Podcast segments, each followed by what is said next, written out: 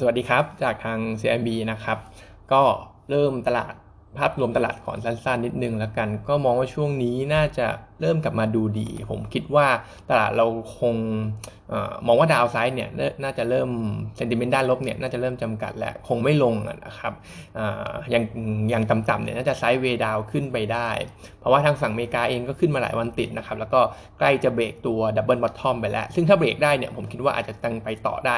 วก S&P นะครับยังน่าจะไปต่อได้อีกสักประมาณ 5%นะครับแล้วก็พวกดัชนีที่บ่งบอกความกลัวต่างๆมันจะเป็นพวก US Credit Spread หรือว่าไอ้พวกความกลัวเกี่ยวกับนโยบายการเงินเนี่ยอะไรพวกเนี้ยมันดูจะเลยจุดพีคไปทั้งหมดแล้วด้วยนะครับเพราะฉะนั้นก็ระยะสั้นๆเนี่ยผมมองว่า 1 อาทิตย์ น่าจะยังดูดีอยู่สำหรับตลาดหุ้นนะครับในขณะที่ตัวของ กลุ่มโรงกันก็ยังเป็นกลุ่มที่น่าสนใจอยู่ โดยเฉพาะอย่างยิ่ง SPRC นะครับ ราคาหุ้นเนี่ย ถ้าเทียบกับพวกโรงกันใน regional หรือทางฝั่งของอเมริกา ถึงแม้จะขึ้นมาระดับตรงนี้นะครับ ก็ต้องบอกว่ายังเรายังคิดว่ายังไปต่อได้ ถ้าเทียบกันกับ regional เนี่ย ยังถือว่า underperform พอสมควรเลย แล้วก็เทียบกับ yield ที่จะได้ในปีเนี้ย9%ว่า9 8 9%เนี่ย ยังไง SPC ราคาตรงนี้ก็ถือว่ายังถูกอยู่นะครับ แล้วก็มีข่าวเข้ามาเพิ่มเติมด้วยว่าทางฝั่งขององค์กรเกี่ยวกับการพยากรณ์เฮอริเคนในอเมริกานะครับ ซึ่งเขาเข้าพยากรณ์อย่างเงี้ยทุกปีอยู่แล้วบอกว่าความเป็นไปได้ที่เฮอริเคนปีเนี้ย จะเยอะขึ้นกว่าปีที่แล้วเนี่ยมีถึงประมาณ 65%จริงๆ ตัวเลขเนี่ยมันดูซับซ้อนนะแต่ว่าโดยภาพรวมเนี่ยปีนี้เหมือนในช่วงเฮอริเคนซีซั่นก็คือเริ่มเดือนสิงหาเนี่ยน่าจะมีเฮอริเคนเยอะกว่าปีที่แล้วพอสมควรนะครับ ฉะนั้นเนี่ยอาจจะเป็นอีกหนึ่ง catalyst ตัวเร่งอีกหนึ่ง catalyst ในในกลุ่มโรงกลั่นในช่วงของ quarter สามอีกเรื่องหนึ่ง เพราะฉะนั้นเนี่ย SPRC เป็นหุ้นที่น่าสนใจนะครับ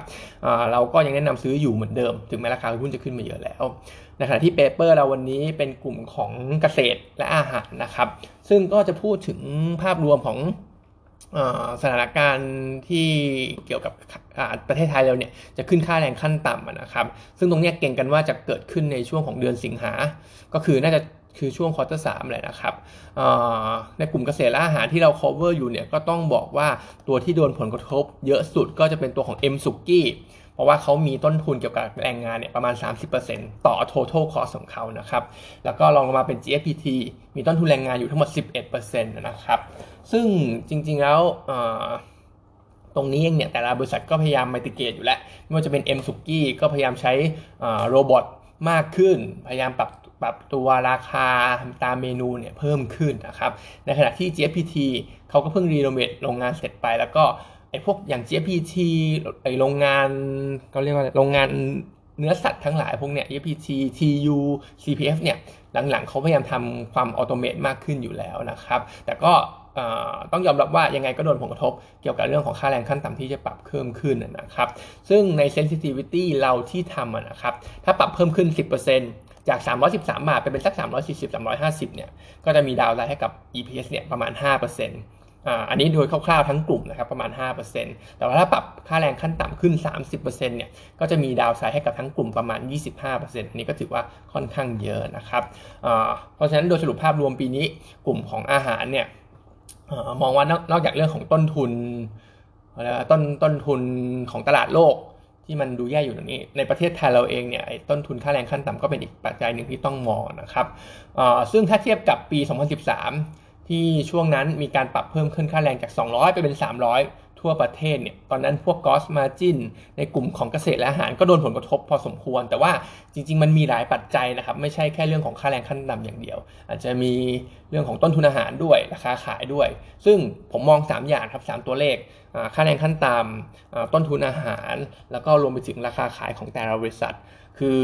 ปีนั้นเนี่ยราคาขายมันไม่ดีด้วย แต่ว่าปีเนี้ยตอนเนี้ยราคาขายของทุกเจ้า โดยรวมๆเนี่ยมันยังดูดีอยู่นะครับยังปรับเพิ่มขึ้นเพื่อชดเชยได้ เพราะฉะนั้นผลกระทบเนี่ยจะยังไม่เยอะเท่าไหร่เพราะฉะนั้นก็จะเป็นตัวเลขที่คงต้องจับตาดูไว้นะสำหรับตัวราคาราคาขายของแต่ละบริษัทนะครับ ท็อปพิกของเราเรายังมองเป็นตัวของ GFPT นะครับ เพราะว่าก็อย่างที่ว่าราคาไก่มันค่อนข้างดีรองลงมาก็เป็นตัวของ M สุกี้นะครับ แต่ว่าถ้าจะเล่นในส่วนของ Recover เนี่ยก็ไปที่ตัวของ CPF แล้วมองว่า CPF เนี่ย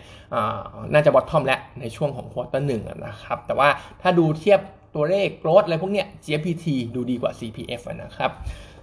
แล้วก็ ขอลิงก์ไปส่วนของอิเล็กทรอนิกส์นิดนึงนะครับ comment จากอิเล็กทรอนิกส์ก็เกี่ยวกับเรื่องของค่าแรงขั้นต่ำเนี่ยอิเล็กทรอนิกส์เป็นอะไรที่น่าเป็นห่วงเหมือนกัน ปัจจุบันเอง outlook ของกลุ่มก็ยังไม่ได้ดูดีมากอยู่แล้วนะครับแล้วก็ถ้าโดนเรื่องของค่าแรงขั้นต่ำในเดือนสิงหาเข้าไปอีกเนี่ยต้องบอกว่าอาจจะเหนื่อยหน่อย เพราะว่าคู่แข่งหลักๆ ของกลุ่มอิเล็กทรอนิกส์ในไทยเราเนี่ย ไม่ใช่ไม่ใช่คนในประเทศกันเองก็คือคู่แข่งหลักก็คือต่างชาติ ผู้ผลิตต่างชาติทั้งหลายนะครับ เพราะฉะนั้นถ้าเราถูกปรับขึ้นเรา pass อิเล็กทรอนิกส์เรา pass on ต้นทุนไม่ได้เนี่ยก็อาจจะมีผลกระทบต่อเรื่องของ demand ยอดขายของเราก็เป็นไปได้นะครับเพราะฉะนั้นเนี่ยดูดูดูทรงแล้วเนี่ยกลุ่มอิเล็กทรอนิกส์น่าจะมีผลกระทบเยอะเหมือนกันเกี่ยวกับค่าแรงขั้นต่ำที่จะปรับเพิ่มขึ้นเพราะฉะนั้นก็ต้องจับตาดูอีกทีหนึ่งนะครับ วันนี้ก็มีเท่านี้นะครับ อ๋อขอโทษนะครับ แล้วก็ถ้าจะสรุปกลุ่มอิเล็กทรอนิกส์เนี่ยผมก็มองว่าก็ยังไม่ได้ชอบนะครับ คิดว่ายังไม่ต้องรีบไล่ซื้อก็ได้กลุ่มอิเล็กทรอนิกส์เนี่ยถึงแม้ว่า valuation upside ต่อ target price ยังมี แต่ก็คิดว่ารอดูสถานการณ์ไปเรื่อยๆ ดีกว่าปัญหา supply disruption เนี่ยอาจจะจบไม่เร็วเท่าไหร่นะครับ วันนี้ก็เท่านี้นะครับ